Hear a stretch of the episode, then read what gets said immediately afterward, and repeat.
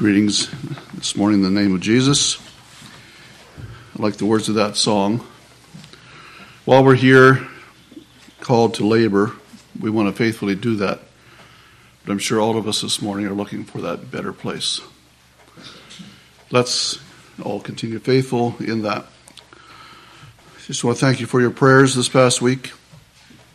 May we continue to all pray for each other. I'm thankful for the grace of God. I want to continue to live in that.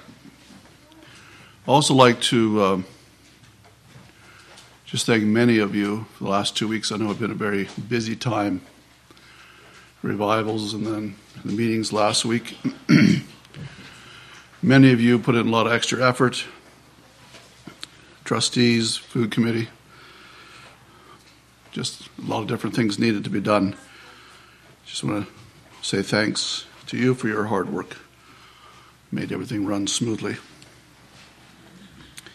Also, just want to say um, we're planning to be away next Sunday. Plan to be, go to Texas. Our oldest granddaughter plans to be baptized, so glad to be able to be there for that, Lord willing. For a message this morning, I have to admit that I had a hard time landing on a passage of Scripture or a subject. It seems like we've heard a lot of messages the last few weeks. Not that we run out of things to say or run out of things we've to find in the Bible, but it's more a matter of knowing what to say. But this morning I would like to think for a little while about this. It's a topical message on what God knows about us. And I know this, in a sense, is elementary, and yet, I guess throughout this week I've been, um, this has come to my mind many times and you think about what God knows about us. There are numerous stories in the Bible of people that in various times and places suddenly realized that God was right there. In the, maybe sometimes in the form of an angel, but God's presence was right there. I'm not sure if you've ever felt that way or not. I've had various times in my life where there was that sudden realization that there was a divine presence. Why does that shock us? And that's probably somewhat of a philosophical question, but why does that ever surprise us? We know, we believe that God is everywhere present, right? Yes, we say we believe that. It's a it's one of the basic truths of our understanding of God. But then why are we sometimes surprised when we have that jolt or realization that I'm in the presence of a divine being? I'm in the presence of Christ or of God or, or a divine person. I'd like to just take your thoughts, first of all, to Genesis 16. I'd like to look just at a couple stories or a couple passages where to illustrate this, and then we would like to go on and try to understand more about this God that knows about us, and then what does He know about us, and what should that do for us in our in our lives. Now, Genesis 16, you recognize is the story of Hagar, the uh, servant or the maid servant of, of Sarai you remember how that there had been a promise made that they would have a son, Abraham and Sarah? Still Sarai here in this passage, but um, that was not happening. And it ended up that um, Sarai told Abram that maybe he should uh, maybe have a child with, with, the, with the mistress, her maid. And that happened. And now, now in verse 5, Genesis uh, 16, verse 5, And Sarai said unto Abram, My wrong be upon thee. I have given my maid into thy bosom, and when she saw that she had conceived, I was despised in her eyes. The Lord judge between me and thee. But Abraham said unto Sarah, Sarai, Behold, thy maid is in thy hand, do unto her as it pleaseth thee. And when Sarai dealt hardly or harshly with her, she fled from her face. And the angel of the Lord found her by a fountain of water in the wilderness, by the fountain in the, on, in the way to Shur. And he said, Hagar, Sarai's maid, whence comest thou? And whither wilt thou go? And she said, I fled from the face of my mistress Sarai. And the angel of the Lord said unto her, Return to thy mistress, and submit thyself under her hands. And the angel of the Lord said unto her, I will multiply thy seed exceedingly, that it shall not be numbered for multitude. And the angel of the Lord said unto her, Behold, thou art with child, and shalt bear a son, and, and call his name Ishmael, because the Lord hath heard thy affliction. And he shall be a wild man, his hand will be against every man, and every man's hand uh, against him, and he shall dwell in the presence of all his brethren. And she called the name of, and she called the name of the Lord that spake unto her, Thou God seest me, for she said, Have I also here looked after him that seeth me? Now, Hagar here, in fleeing from Sarai, uh, found that um, God's eye was upon her. And she actually, na- the name of the Lord that she gave him because of this experience is, Thou God seest me. And she says, Have I also looked after him that seeth me? In other words, she found him in a place that she did not expect. And so that is a, a, the thought that we'd like to look at this morning in the context, not so much of this scripture, but in understanding and knowing what God knows about us. Now, another scripture, we're not going to turn to all of these,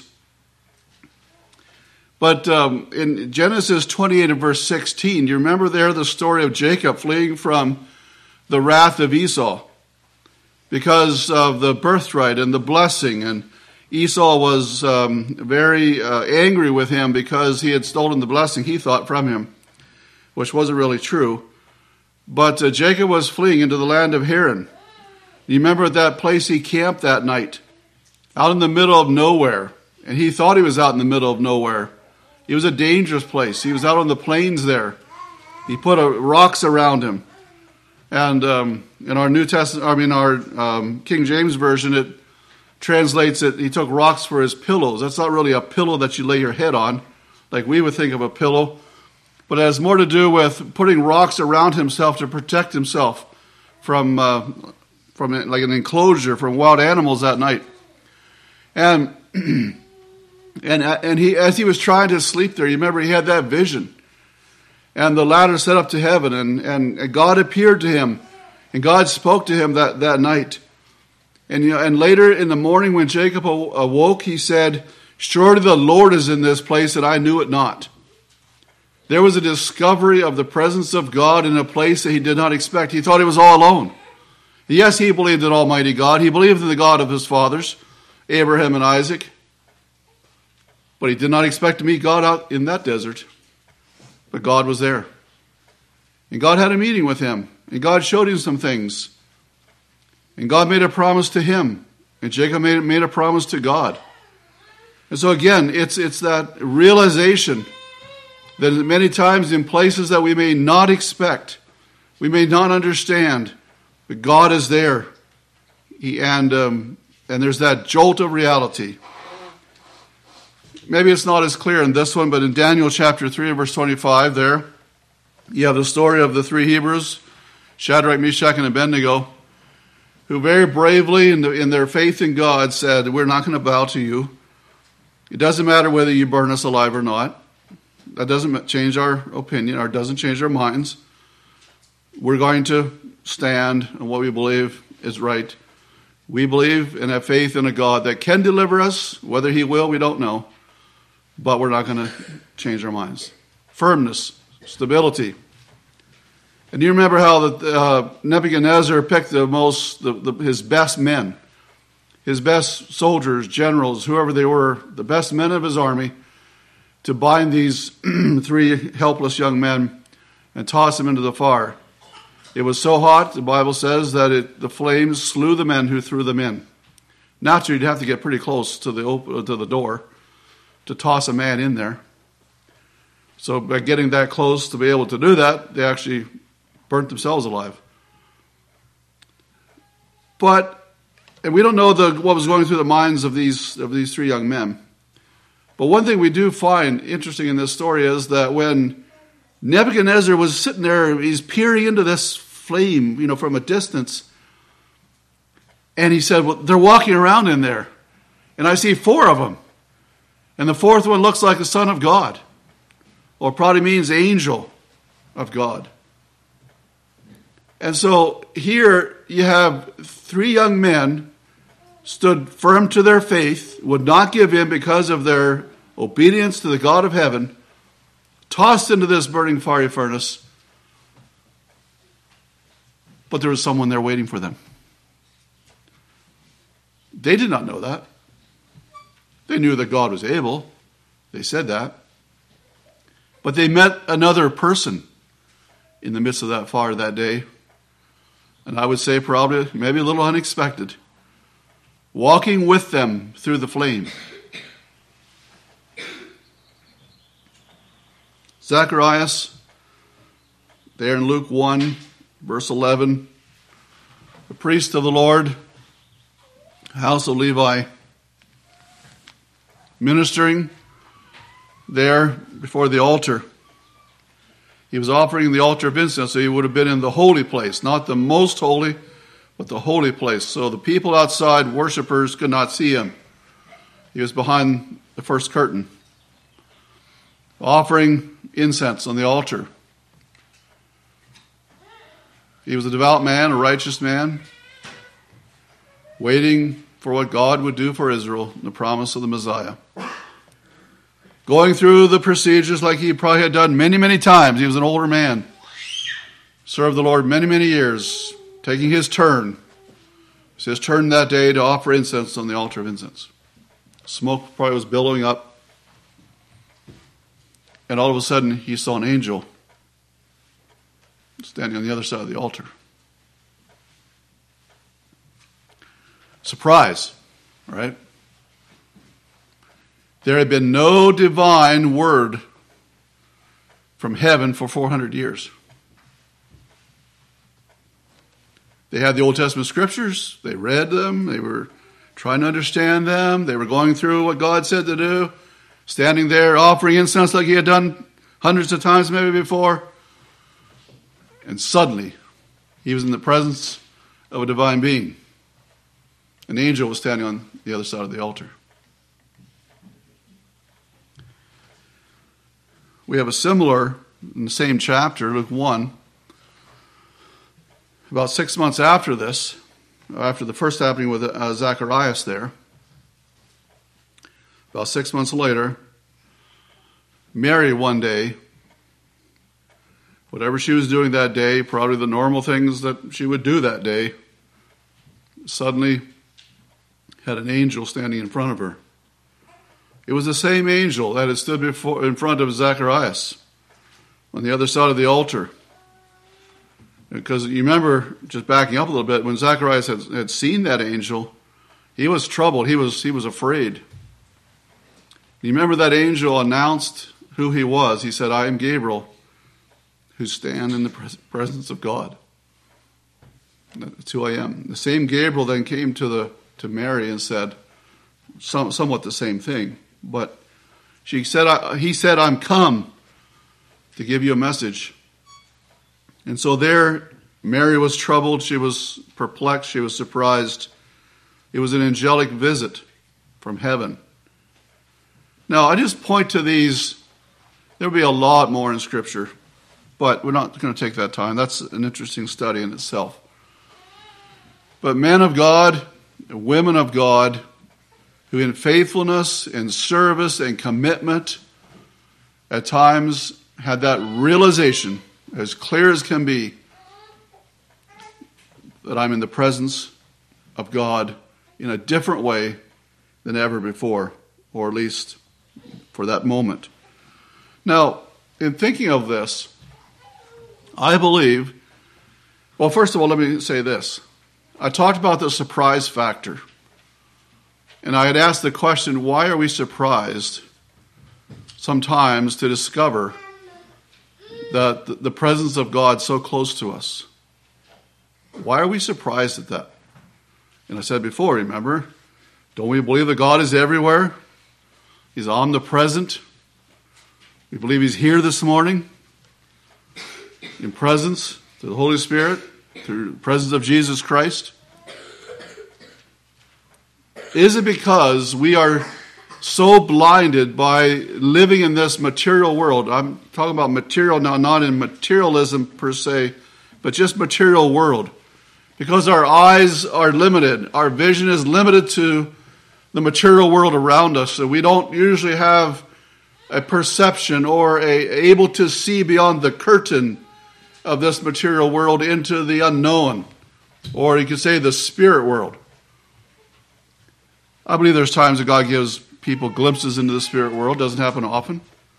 Apostle Paul would be one illustration of that there when he was caught up to the third heaven. But in this, I, am just concerned, and, and, and for myself and all of us sometimes, that we don't recognize that we are constantly in the presence of Almighty God. And while we may not realize it in a special way because his presence is, is veiled, yet yet we he he's with us. Like he's he's close to us. He's and and it should have an impact on our lives. Now, I'd just like to stop for a little bit before we take that thought further and think for a little bit about who is this God who knows. And I'm not going to spend a lot of time on this. We could go to Isaiah 40 and read about the greatness of God. If you ever, if I'm ever struggling with pride, it's a good scripture to read. All nations are as a drop of a bucket, counted as less than nothing, less than the dust of the balance. Nothing. So that is a, in relation to the God who knows us. We know so, we try to understand in our imagination what all that means. As you know, I enjoy astronomy. I'm not an astro- astronomist or astronomer, but I, I enjoy astronomy, at least reading some of the things that they discover. The new telescope out there is finding a lot of interesting things. Even the old Hubble telescope is seeing more and more. And just read some of those things and look at some of those pictures and and the vastness and just the other, if you will, sometime back, anyway, I'm not sure when it was, but I read about that they with some of their discovery. It's like that shouldn't be. So maybe the universe is a lot younger than what we thought. I thought, hmm, interesting. They're on the right track, but I don't know how, far they're going to get. But hopefully they can come all full circle. But and these these radio signals that they're getting, and uh, it's just it's fascinating. But you think of that, and I may refer to this later, but Solomon at the dedication of the temple, you know, he's talking about the greatness and the glory of God. He said, The heaven of heavens cannot contain thee. The heaven of heavens cannot contain thee. You think about the billions and billions of light years away that they can see other universes. And yet, Solomon said, all of that is too small to contain your glory, your majesty, your greatness. And then the psalmist says, and I sort of picture this maybe David laying out under the stars one night as a shepherd. I'm not sure. I, I can't prove that. But he said this When I consider thy heavens, the work of thy fingers, the moon and the stars which thou hast ordained, what is man that thou art mindful of him, and the Son of Man that thou visitest him? That which is all true can also be in the connotation of us sometimes feeling that God is so high, so great. How does he spend any time bothering about me? And so think this morning with me about who this God is who knows so much about us. Because of greatness, we have a tendency to think that that diminishes the minute. You see. But with God, that's not true. It's actually probably the opposite. The greater he is, the greater in his power, the greater in his presence, the more his ability to understand the minute. See? All right, now, what all does God know about us? What would you say this morning? What, what, is, what all does God know about you? I know we can easily say, well, he knows everything. End of story. Let's go home.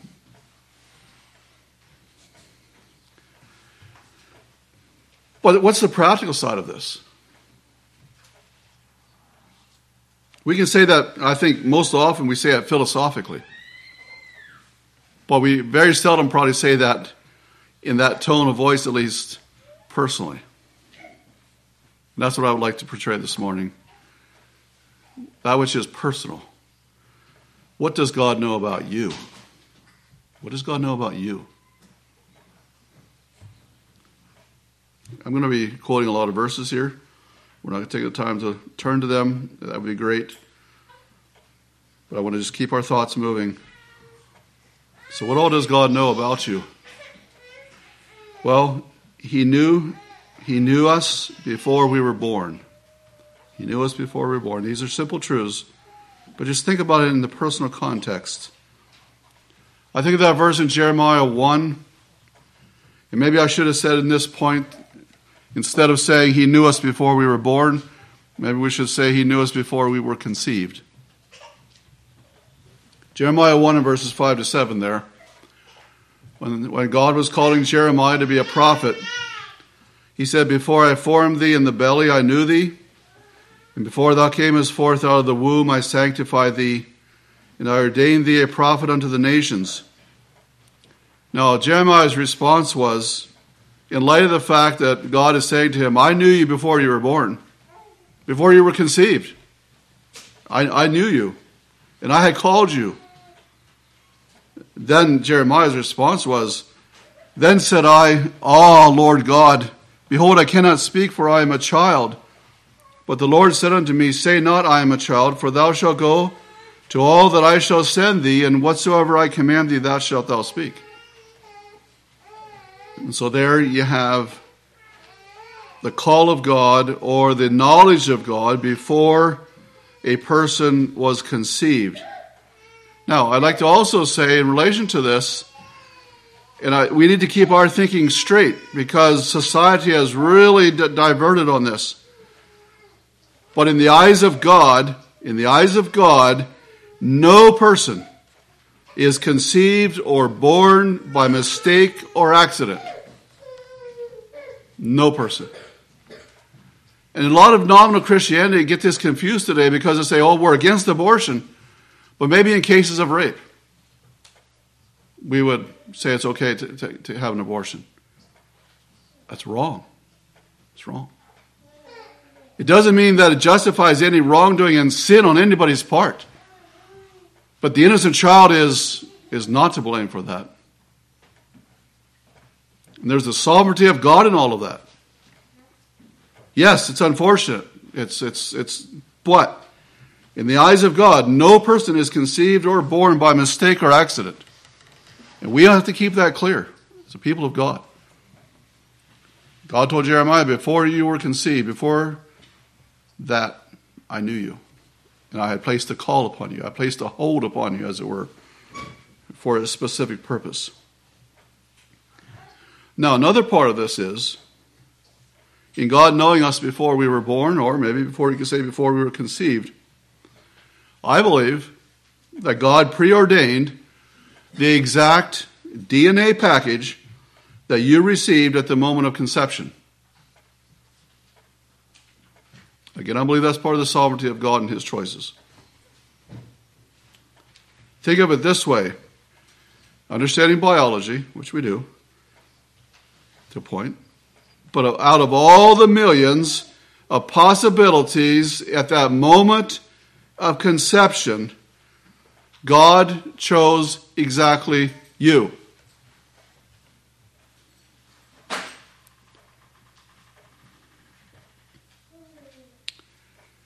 The second, this next thought is that he saw every cell forming in the womb. He saw every cell forming in the womb. Psalm 139, 15, and 16. The psalmist there says, My substance was not hid from thee when I was made in secret and curiously wrought in the lowest parts of the earth.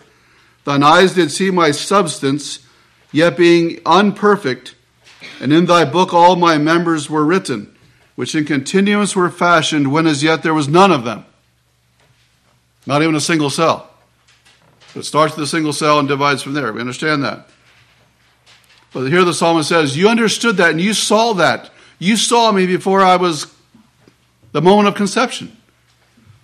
And then as those cells started to divide, your eye was on me. You saw me. That substance, that nucleus of cells, was, he says, unperfect. That means unformed. It was not even really a, it did not even look like a baby yet, you could say but it was, it was growing, it was being fashioned. And you understood that. That's what God knows about us. Now, think about it this way. I don't know what your struggle may have been or is or whatever, but so you don't like the shape of your nose. So you don't like the color of your hair. So you don't like the shape of your face. You know, whatever it is that you would, you would change if you had a choice. Whatever you would change if you had a choice.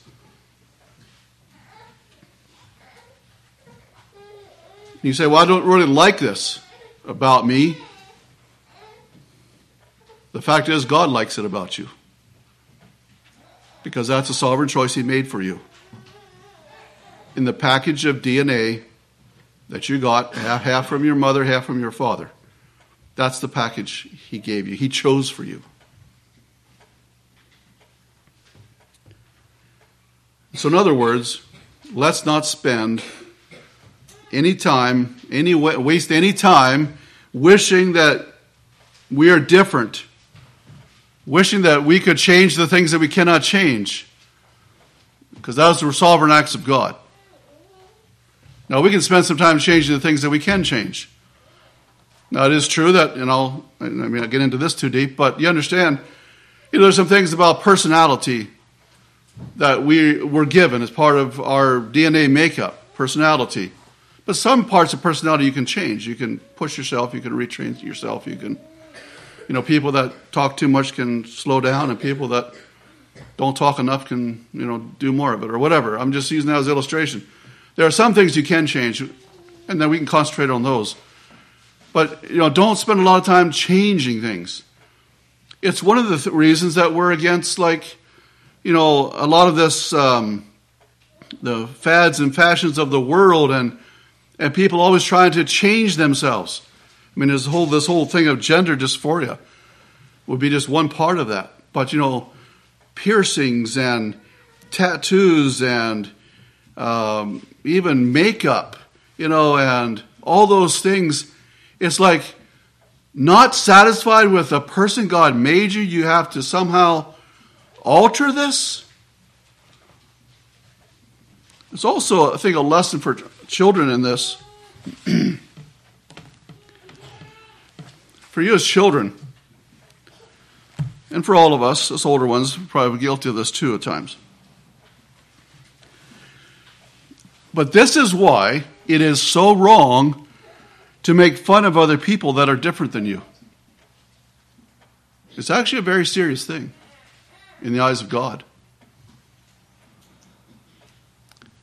Proverbs says, He that despises the poor reproaches their maker. You make fun of somebody that's poor, you're despising their maker. You make fun of somebody's looks, or whatever it is about them that was part of the DNA package that God gave them, you're reproaching God. So that's why it's so important for us as parents to teach our children to not be disrespectful toward people that maybe look a little different or act a little different or, or whatever it is.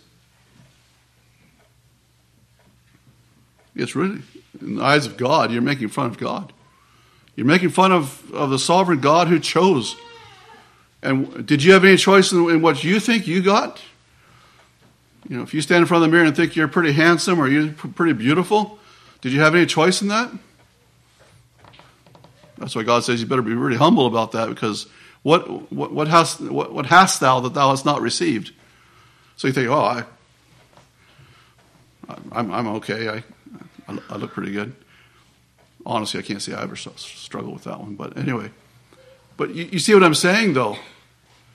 Then there's other struggles that we can have. But what hast thou that thou hast not received? You can't, you didn't choose that.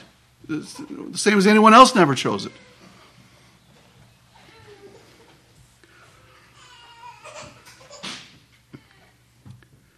You remember the story of Elisha there in the group of children? 40 children came out and made fun of him that day. A serious thing. And God judged him for that. Now, I got to hurry on. God also knew your name before you were born. There's an interesting uh, prophecy in Isaiah 44 28 of Cyrus. He was going to be a Persian king. And God talked about Cyrus through the prophet Jeremiah 150 years before he was born. Cyrus, my servant, he says, he calls him my shepherd, and he shall perform all my pleasure. He was a coming um, Persian king that was going to allow the Jews under, we know the stories of Ezra and Nehemiah, go back and rebuild Jerusalem. But he, he, God knew his name 150 years before he was born. Same for us. You know, also every little personal detail is known. You know, again, a very familiar scripture, Matthew 10:30, but the very hairs of your head are all numbered. How many hairs are on your head? Probably a few less since you combed your hair this morning. Sometimes when I'm cleaning out my comb after I comb my hair, I think about that. I guess God has to subtract a few. That's infinite knowledge. Personal detail. And you say, yes, we know that, and the scripture tells us that, but what does it mean to me? It means that the great God of heaven is also a God of detail. And he has an intimate knowledge of, of me, of you, an intimate knowledge. And then it goes right to the, this goes right to the next one, and you know he knows our needs before we ask him. Matthew six eight. For your Father knoweth what things ye have need of before ye ask him. And then somebody could say, well, why would I bother praying then? I heard someone told me one time, well, I don't pray very much because God, the Bible says God already knows everything anyway, so I, I really need to tell him. You missed the whole point. God wants to know that we know that we have a need. That's the whole point. And He wants us to bring our petitions to Him, and He wants us to come to Him because out of that sense of need in our own hearts, we recognize that we need the help of a divine Creator. And by under, and the other thing is that because because of him having that intimate, detailed knowledge of each of our lives, right down to every molecule, atom, cell, you know, DNA, all those things. He has an intimate knowledge of all of that. It means that we should never be shy to bring our smallest petitions to this Almighty God. Because He cares about details. Why would He tell us, I know how many hairs on your head? Why would He tell us that? Because he wants us to understand that I do know and care about the details of your life. Have you ever felt, and I have felt this way, and to my own shame many times, that well, that's just too small of a thing to take to, to God. He's, you know, as if God is too busy with every, you know, the big problems of, of the world. Recently, I was challenged with that. Something, a few things. I won't get into the details, but a few things that I was de- dealing with that I had to, this is probably a month or two ago. And I just remember while I was thinking about that, I said, well, I, I would just pray, you know, that it seemed like such a, a, a minute, you know, small detail, but, but I prayed and, and I thought, interesting, that turned out, I mean, God answered that.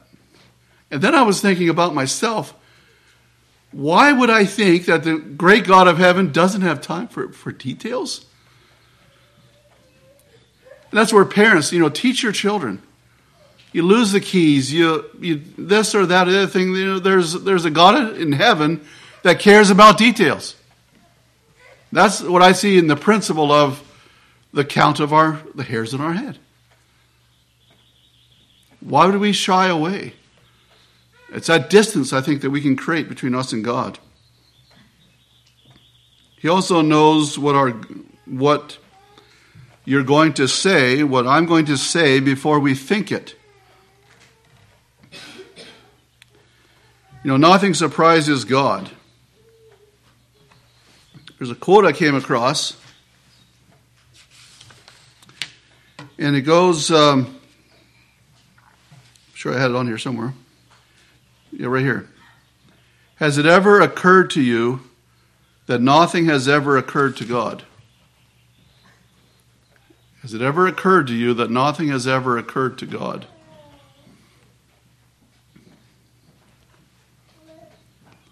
Because he already knows. We say, oh, this just occurred to me. Or, in other words, I'm saying, I just thought of this. God never says that. Nothing has ever just occurred to him. Infinite knowledge. So he knows what we're going to say before we think it. Psalm 139 talks about that. Nothing comes out of our mouth. No, I should say it this way. Nothing that comes out of our mouth is a surprise to God. Nothing that ever comes out of our mouth is a surprise to God because He knows, knows our thoughts before we, we speak. So, in thinking of that, we can really never say, I, I, um, I, I sorry, I said that without thinking. Uh, we all say that sometimes. What we mean is we didn't think enough. But God, God knew that, of course. He knows every thought. Psalm 94 11. The Lord knoweth the thoughts of man, that they are vanity. In other words, empty. He knows every detail about the rest of our lives. One illustration of this, the others in Scripture, John 21. Thereafter, Peter was asked by Jesus, Lovest thou me? those three times. Then Jesus told him, Verily, verily, I say unto thee, when thou wast young, thou girdest thyself, and walkest whither thou wouldest, but when thou shalt be old, thou shalt stretch forth thy hands, and another shall gird thee, and carry thee whither thou wouldest not. This spake he, signifying by what death he should glorify God. And when he had spoken this, he saith unto them, Follow me. What Jesus was telling Peter was, it was a prophecy related to Peter's death. Because Peter had, you know, seen John walking there, and, and uh, well, actually happened right after this. You know, Peter's reaction to this, when he turned and saw John there beside Jesus, he said, Lord, and what shall this man do? And Jesus said, If I will that he continue, in other words, that he stay alive until I come again, what is that to thee? Follow thou me.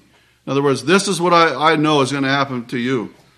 This is how you're going to die. You're going to be crucified. And what he was saying was, your hands are going to be stretched out. You're going to be crucified. That's the way you're going to glorify God. And uh, we know that that happened. And it got to the point of crucifixion for, for uh, the Apostle Peter. They were going to crucify him on a cross. He made a specific request. He asked to be crucified upside down, to be hung upside down on the cross. History says that's exactly what they did. They were glad to comply to that. They had probably not, hadn't thought of that before. That would be even more torture. So they crucified the Apostle Peter upside down. And the reason was that Peter said, I'm not worthy to die in the same way my master died. So that came true exactly the way Jesus said, You're going to stretch forth your hands, and they're going to lead you where you would not choose to go. Paul and his suffering, we talked about that some in our Sunday school lesson.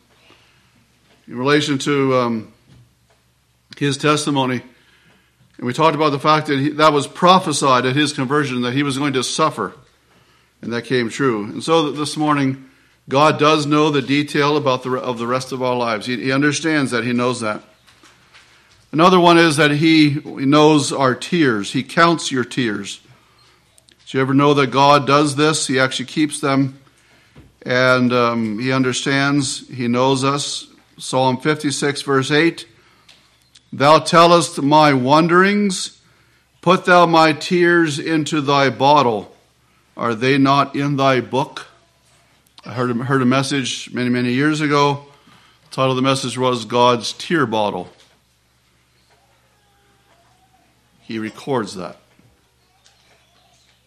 He, re- he understands our suffering, our tears. It's part of his, his record of our lives. Usually, tears are shed many times because of suffering and grief. There's various reasons, of course, but you think about that standing beside an open grave of a loved one, and tears, the tears are flowing. And I often think of this God is counting them. God is counting them. He knows. And Jesus knows because he understood what it felt like to stand beside the grave of a friend. I don't think he was he was weeping for Lazarus because he knew he was going to raise him from the dead in a few minutes. I think Christ was there weeping because of all the suffering across the millenniums of time because of sin and death. The weight of grief that the world bears today is unbelievable. The tears that are shed, little children suffering because of war and all kinds of things. Tears are shed. God's counting them. Well, He knows our sin. This knowledge brings condemnation and guilt. How old does a child have to be to understand this? No, I shouldn't say understand it. They don't, they don't understand it, but to actually react to this. Very, very young. What, what do you do as mothers, fathers? You have a two year old, three year old, four year old, older too, but you know, there's that there's that innate knowledge of accountability. If it's too quiet and all of a sudden you don't hear anything going on for a while, what do you do? You quickly go check, see what's going on. It's too quiet. Or it's like they're out of sight. You know, what's wonder what's happening. Why does little child go around the corner to eat the stolen cookie? Uh, it's just it's there, right? It's the, it's the inborn realization that there's eyes on me. And the carnal nature doesn't like eyes on us.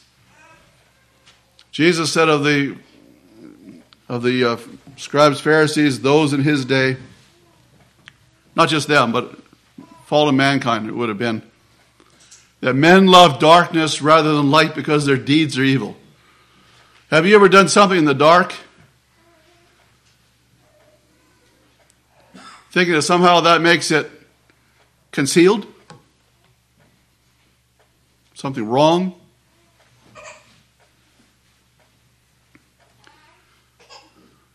The scripture says, Darkness and light are both alike to thee. Why do we deceive ourselves? Why, why do we think those kind of thoughts? There is no darkness and light to God. He sees everything as clear as can be.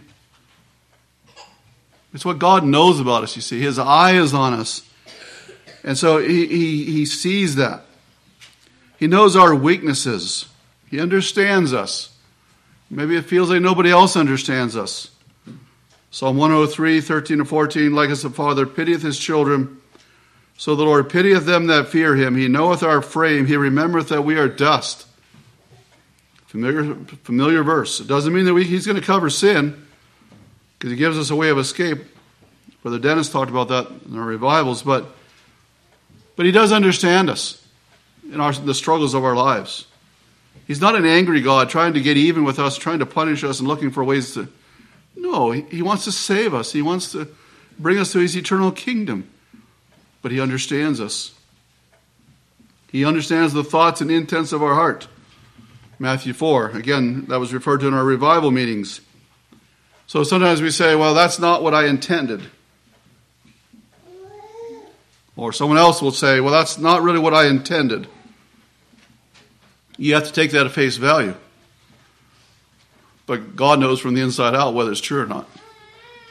Because He knows the intent of the heart. We can be misunderstood sometimes. And that's why it's not usually a good idea to try to defend ourselves when we're misunderstood. There's a place to explain something, maybe.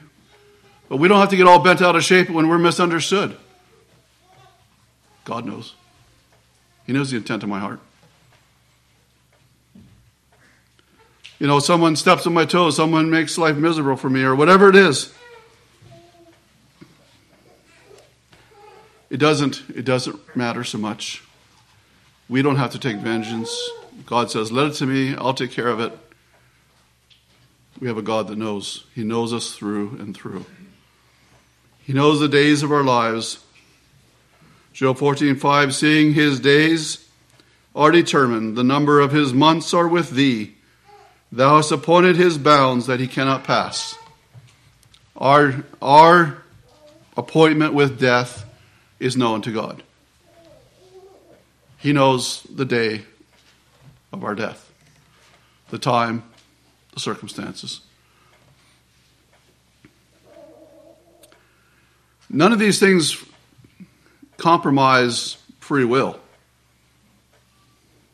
Because God is greater than that. He can know that without overriding free will. The call to us is always repent, respond to God, choose to serve Him. And if we choose to do that, that's part of God's will then too. And God knew that, see, that we would repent. And so we have that choice. God, God's foreknowledge does not lock us in in relation to free will. We, we can choose as long as there's life. Psalm 90, verse 12. So teach us to number our days, that we may apply our hearts unto wisdom. If you knew the exact date, like, like God does, of when we will die, you will die and meet God.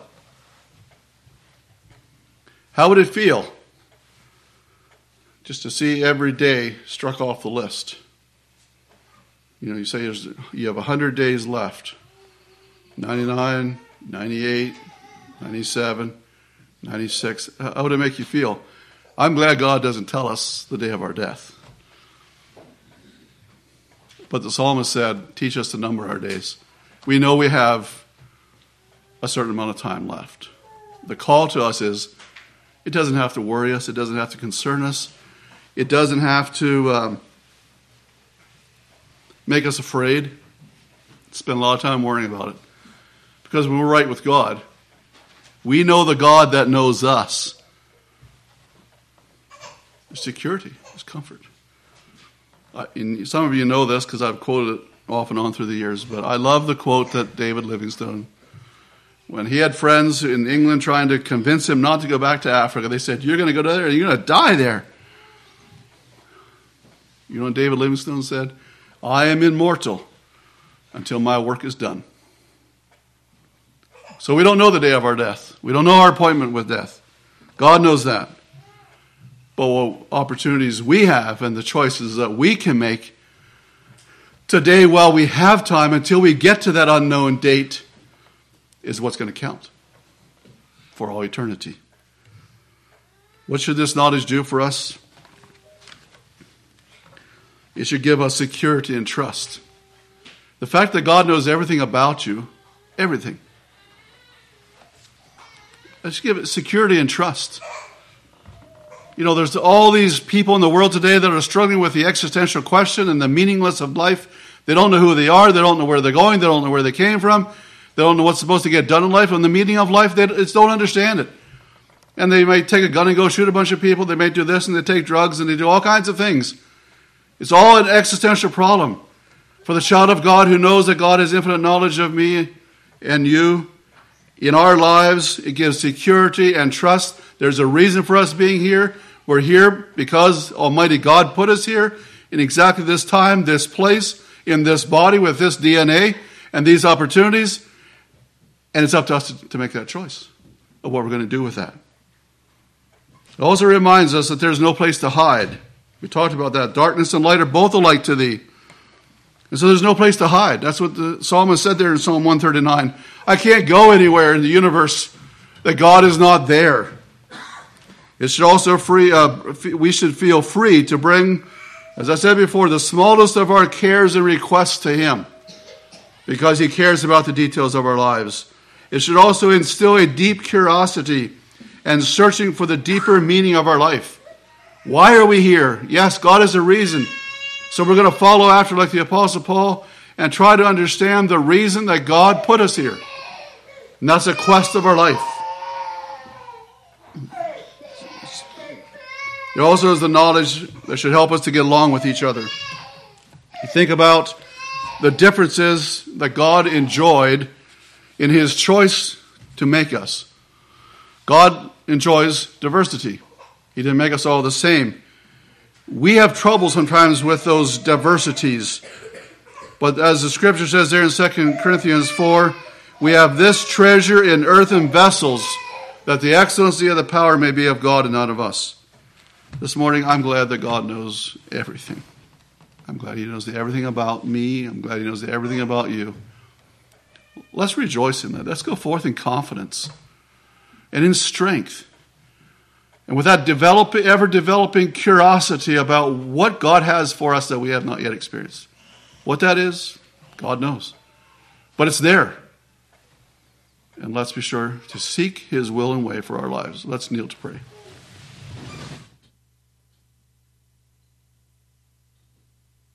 Thank you, Father, for who you are. And though you're the mighty, majestic God of all eternity, yet you humble yourself to look upon the earth and to understand us and to know us. You created us for a specific reason. You put us here in this time and place for a specific purpose. And Father, we just pray that we each in our lives would find that path of knowledge to you. And Father, show us the way. Help us to understand your will. May we open and, and seek you. And thank you that, Father, nothing surprises you. And but you are aware of every circumstance of our life. We pray your blessing upon us as we continue faithful.